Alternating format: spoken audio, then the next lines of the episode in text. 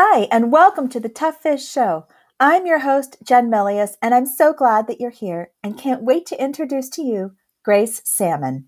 Grace Salmon is an educator, entrepreneur, and author. She's created 4 companies and written 4 books. Her debut novel, The Eves, is a story of lives lived well and lives in transition.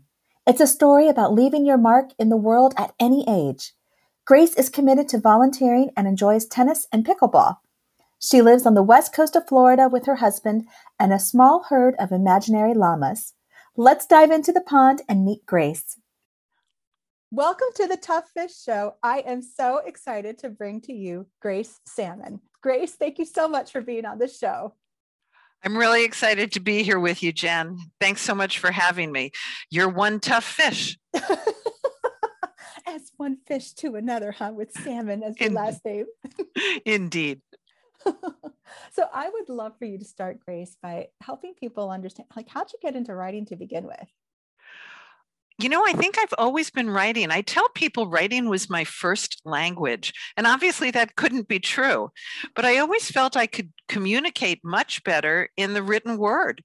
It gives me that extra second to think maybe before something comes out of my mouth, but the words seem to come together much more clearly when I'm trying to put pen to paper or fingers to keyboard. So ever since I was little, I would always write little stories. My parents always encouraged that, which sometimes didn't work out very well for my siblings because I would write stories about them as well.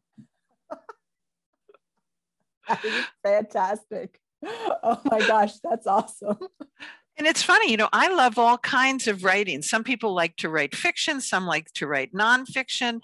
I like it all. I think my first job was as an admissions counselor at a university. And very quickly, I was suddenly writing all of their brochures. And that was great fun. And it didn't matter that we would say something like, take I-95 South and get off at this exit. I loved the whole magic that my words somehow would matter. And then I was an educational consultant for almost 30 years, and I wrote 3 educational books. And then when that started changing, I thought, what am I going to write? How am I going to continue to communicate? And then I had my novel. I love that. And like you, I have written in different genres, but I read different genres too. I think that it's just so fun. And it just gives you different perspectives. So I totally am with you on how to embracing more other genres, other areas altogether. So to your point, you wrote 3 educational books. So what was it like to shift from almost like a technical nonfiction type of book to a fiction-based book? In some ways, it wasn't a big shift because I think people learn best through the art of story. And even in the 3 educational books, which were very data-driven, very solidly based in best practices and solid outcomes, and really around high school improvement. And if you ask me, the American high school is the toughest institution we have in the United States. So if we're looking at those things, I like to tell how we get at that through the art of story. I would talk to teachers, I would talk with administrators, and then I would marry that to the data points and talk about how we could then progress. So then when you get to novel writing, I used very much the same techniques. In curriculum, we talk about starting with the end in mind. If we want kids to understand the civil rights movement, we have to talk about everything that led up to that. So in my novel, I knew where I wanted to go. I wanted my story of the Eves to be a transformational story about saying that we leave our mark on the world and we are never done, no matter what our age is. So if I wanted that to be the message, I had to then backward map. So the writing wasn't that different. There's lots of data in my novel, and not in terms of numeric data, but a lot of factoids, which make it, I think, for readers, a lot of fun because they're learning as they read. I think that's awesome. I think about like reverse engineering or project managing, even like you have to have that end picture and then back up. And it doesn't mean that it's always that straight shot. It doesn't necessarily mean that the whole path that you thought you would take, you actually use. You might zigzag instead of take a direct shot, but at least you have an idea of what you're trying to achieve. I think you're exactly right, Jen. When I knew where I wanted the end to go, but I used developmental editors, which you are such a skilled one. So I didn't have the gift of using you, but I used developmental editors and I used a beta group of readers. And as they were reading, they both prompted me about what they thought should happen. Frequently, I would dismiss that. And then at the end, they would say, but this didn't happen and it really needed to. And I'll give you an example.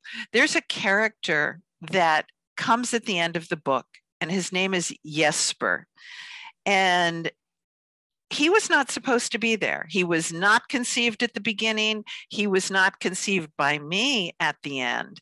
But my developmental readers, my beta group people said, you know, there's a missing link between the first two chapters and he never shows up again. And I kept on saying he doesn't need to. But the more I listened, they were right, I was wrong. And so I have this wonderful character that I needed to conceive and create. So I knew where I wanted to go, but the details aren't always there exactly as you say. So how did you come up with the name? That was a really interesting piece for me because I love doing the research, as I just said. And when I talk to many authors, they love the research part of their work. I knew my character was born around mid to late 1970s. And since I kind of gave birth to him, if you will, kicking and screaming, I didn't think he needed to be in the book. I knew he was born in Norway, and I went out and I just researched what were the most common boys' names in that period. And the common name was Jesper. And what was interesting is the main character in the book is named Jessica. She goes by Jess. Jesper goes by Yes. So, and that was just like one of those arm tingling moments that as I was typing, I was like, oh, I didn't know that was going to happen. That's awesome. So how did you come up with the name of The Eves?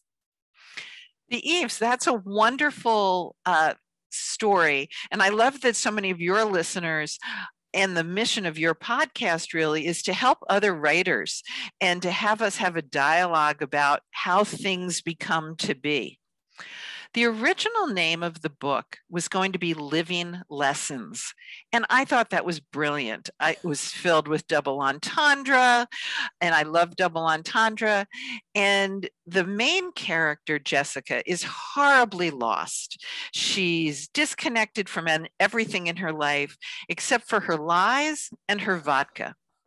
And she is just a mess. She's a hot mess. And she meets this group of diverse, determined, and sometimes ditzy older women. The youngest character in the book is 15. The oldest is 94. And so she meets this group of women and she's so broken herself. She just writes down the things that she is learning from them. And they are things as simple, Jen, as be kinder than you need to be. Go with the flow, you know, just little tiny things.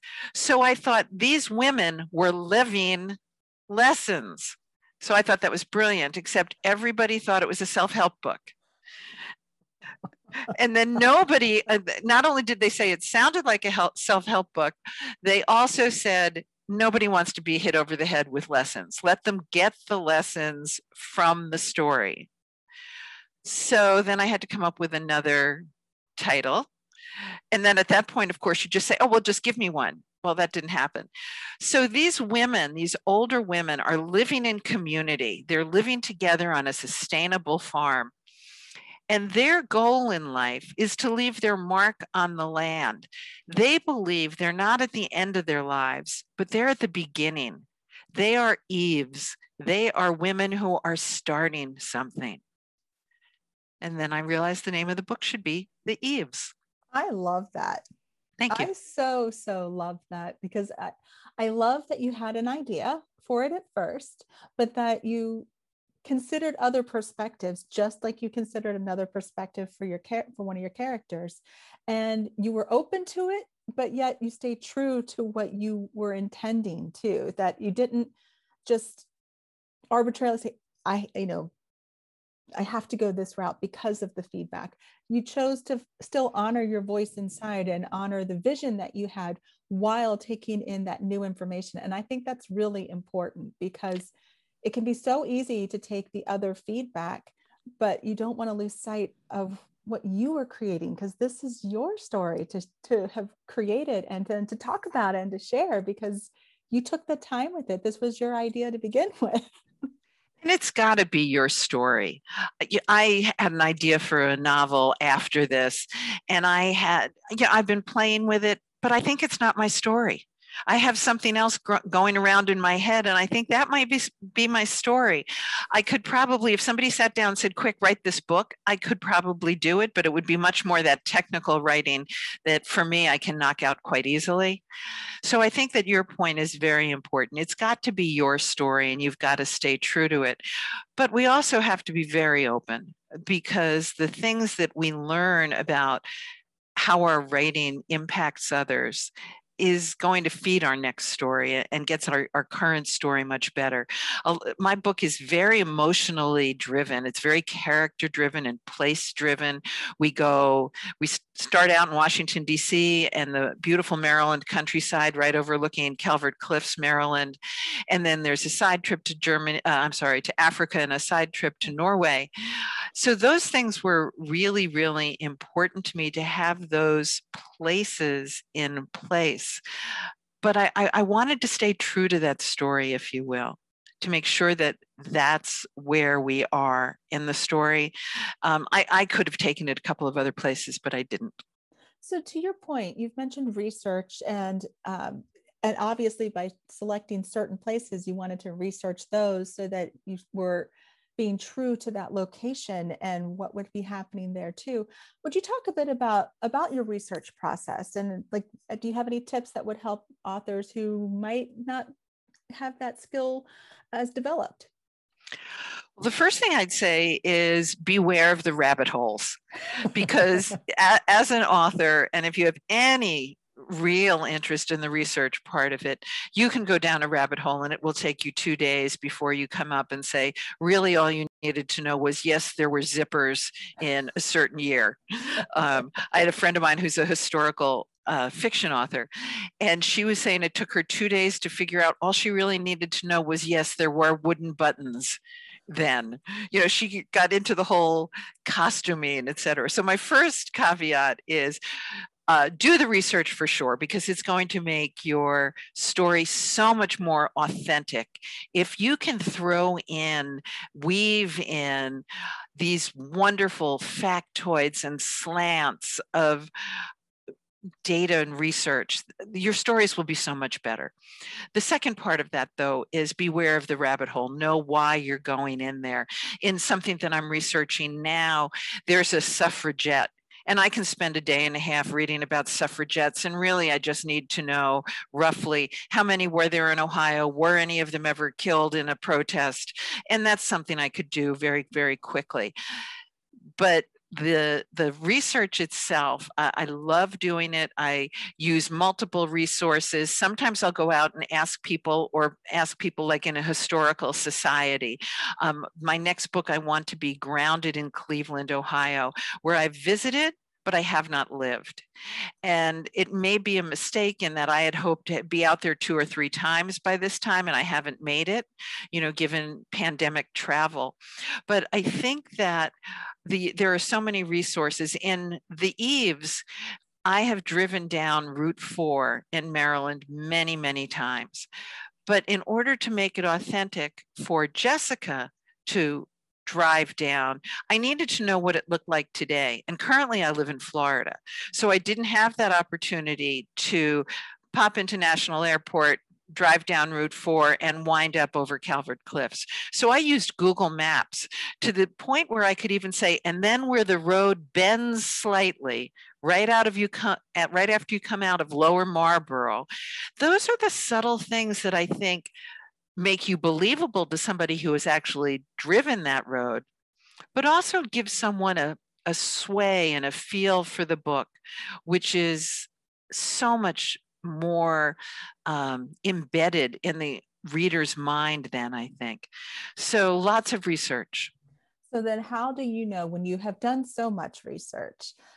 Sometimes you can get to a point then when you have too much information to get into this story or to get into this character. So then you are having to pick, this is okay to include, this really doesn't need to be, even though I really liked that.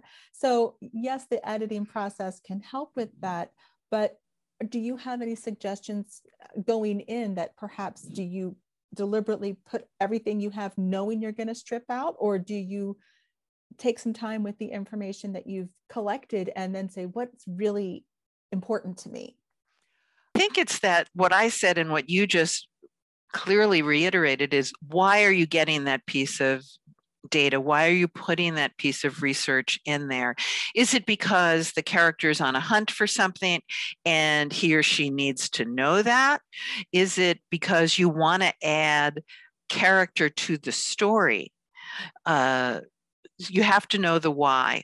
And then I would tell you to overwrite for a little bit on it because you're having fun with it, but know that a lot of it's probably going to be pulled out either by yourself in your own second read or third read, and then perhaps by an editor.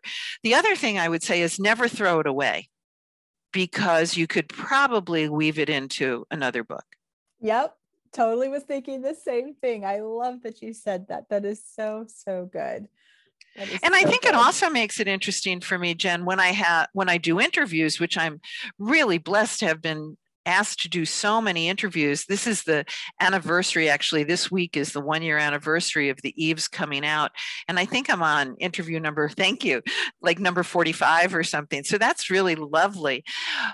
But it also makes for wonderful conversation when someone says, oh, you talked about this little bell tinkling in the little store. There's a little store across from where the women live. And I can talk about why I included that. And those are just the things I think that within your research, hold on to that. Have a research folder, even if it doesn't make it into your book. Yeah, I think of that as like backstory, that sometimes that backstory does need to come through in some ways. And sometimes it's necessary for you to actually tell the story, but it never really shows up, you know, directly in the story. So would you talk a little bit about how you go about character development then? Because to your point, the book is character, emotionally driven, character driven, and I love that. So would you please talk a bit about how you did that? For me, what was critical was that my characters had to be diverse. So I mentioned already that they're aged from 15 to 94. I also wanted them to be culturally diverse. So I have Black people, white people, people who are part Native American. I have a Latinx family. I have a lesbian couple. So those were all very important voices for me to capture, but also as a Caucasian writer, really also the onus is on me to make sure I get those voices as authentic as possible and not to be having my characters out of character, if you will. Yes. And I also say that, and as I say that, about myself as a Caucasian writer, I also always say that it's important to me to say that not any one person is the speaker for any one group. You know, groups are not monolithic. All Black women don't feel this. All Latinx men don't feel that.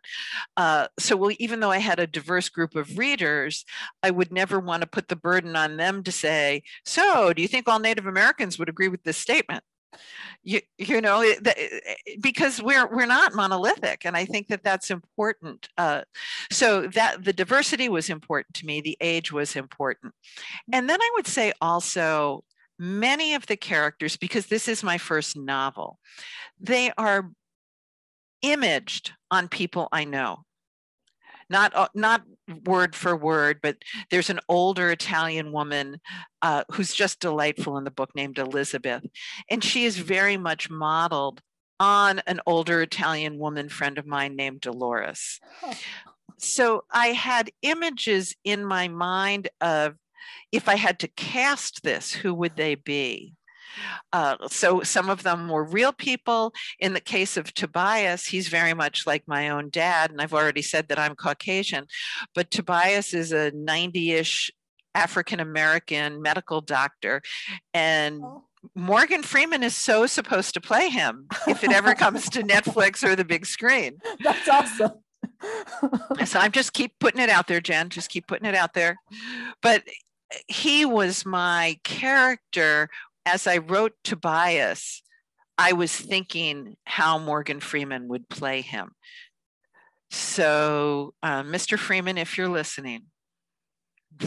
I love that. But I think that way too. When I'm thinking of some characters, I realize I've done that in some cases. And that helps me when I think about different personality traits or different behaviors or idiosyncrasies for that character. So all of those things come into play. I think that's really cool. I would love to switch gears just a little bit with you, because you mentioned something that I think is wonderful, and that you have been on, what you said, 45 podcasts. And I think that is fantastic. And I would love for you to talk about if you have any tips or suggestions as to how you have prepared to be a fantastic guest. Well, thank you. I would tell you, again, a lot of it is research. I was lucky. I hired two different publicists in the very beginning, because there's so much that goes on around a book launch.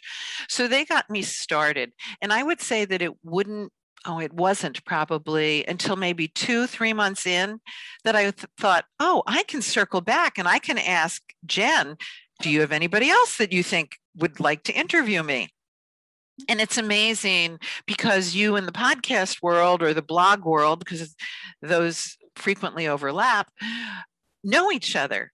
As you know, in my author community, a year ago, I knew nobody. I could tell you all the things I didn't know a year ago as an author. And that might be an interesting discussion, the things I didn't know. But people know each other within their podcast or blog community. So it no longer is an act of hubris for me to say, Jen, you know, I had a great time with you on your show today. Is there anybody else you would want to refer me to? That said, I also like to know who is going to interview me. What is their interest? Who else have they interviewed? What is the goal for their podcast? So not only do I get to speak my truth, but I make your show, I hope, as valuable to your readers and your listeners as you would want it to be. So I do my research on the host, the show. I always listen to several episodes so that I can get a flavor for it. And it's a lot of fun for me. I think the only thing that's more fun, perhaps, is when I'm talking to book clubs or doing author events where there's interaction, especially if somebody's had the opportunity to read the book. Totally agree. I love that you shared that, because, you know, sometimes that preparation is something that someone might not know where to start, but then once they do get that interview, then they might feel a little nervous, or maybe even nervous putting themselves out there. Do you have any tips to help them bolster their confidence to know that they can handle it?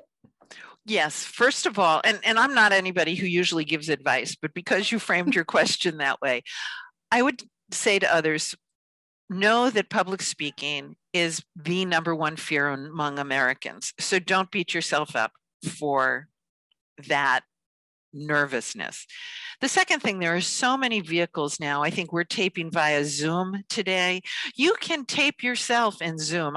I'm doing a lot of work with StreamYard now, and you can in StreamYard, you may be able to do it in Zoom, I don't know, but I was just trying to practice. I hosted a StreamYard event the other night for 6 authors, and I wanted to bring their faces up big and make them small, and I wanted to take them out of the studio. Well, you can open StreamYard 6 different times and have yourself there 6 different times. So you can see yourself in different scenarios, you can tape yourself, you can make a practice session, and I would do that. And since all of us are so comfortable now in the various media platforms, I would say just call up a friend and have them pelt interview questions at you and tape it and see what you felt you were good at and what you weren't. I love that. Thank you so much, because I mean, I just think it's so important for someone else to hear what else they could do, because if they do feel like they want to do something, be a guest or what have you, then it might be that, now how do I work up the courage and how do I go about this? So you just dropped a whole lot of wonderful nuggets there. Thank you so, so much. I'm so glad you did. Thank you so much. Oh, you're more than welcome. So Grace, where can people find you and where can they find your book? Thanks for asking. First of all, anybody can email me anytime at grace@gracesalmon.net. And it's salmon, said like the fish, but it's spelled SAMMON. So my website is GraceSalmon.net, and you can see all my podcasts and blogs that are posted there. But please, if you have a question, a follow-up question, just email me, and I'll usually get back to you within 2 days. So I'd love to hear from you. You can get my book at Amazon, Barnes & Noble. You can request it from bookstores. It's available at Apple Books. You can obviously get it in ebook, and I'd love it if you read it. And more than that, I'd love it if you told me you were reading it and I can follow along as you go. Oh, I love it. Grace, thank you so much for making time to be on this show. I am so glad you were. You're so much fun. Jen, you were great. Thank you for what you do out here in the world of interviews. Take care. Thanks for listening today. I'm so glad you were here, and know there were some valuable nuggets shared to keep going, keep writing, and keep sharing your work. I'm a big believer that if you have a book that's in your heart to write, then there's someone else out there who needs to read it. Your story needs to be shared, so you have to write it and get it out into the world. Until next time, keep swimming upstream while going with the flow and get your book into the world. To learn more about Tough Fish and jump into the pond, visit jennifermelius.com/toughfish.